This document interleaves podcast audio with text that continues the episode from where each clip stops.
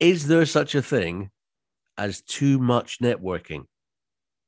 Yes, and definitely. I've not seen it a lot, but I've seen it a bit over the over the years.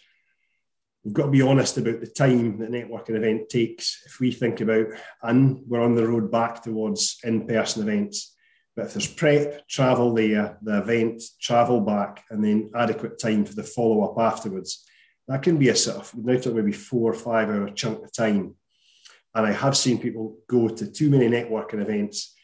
They don't have time to follow up. They're getting a little bit scurried with it. Other work is falling, you know, falling behind. So if anyone's ever in that position where they can, I can't keep on top of the follow up and the rest of my workload, that's when there's that's when there's too much networking. And also there's a difference between if somebody is operational, then they've got more pressure on their time. But if somebody tends to have a sales or a BD role, then it's likely they've got less time pressure the, uh, because they're not operational.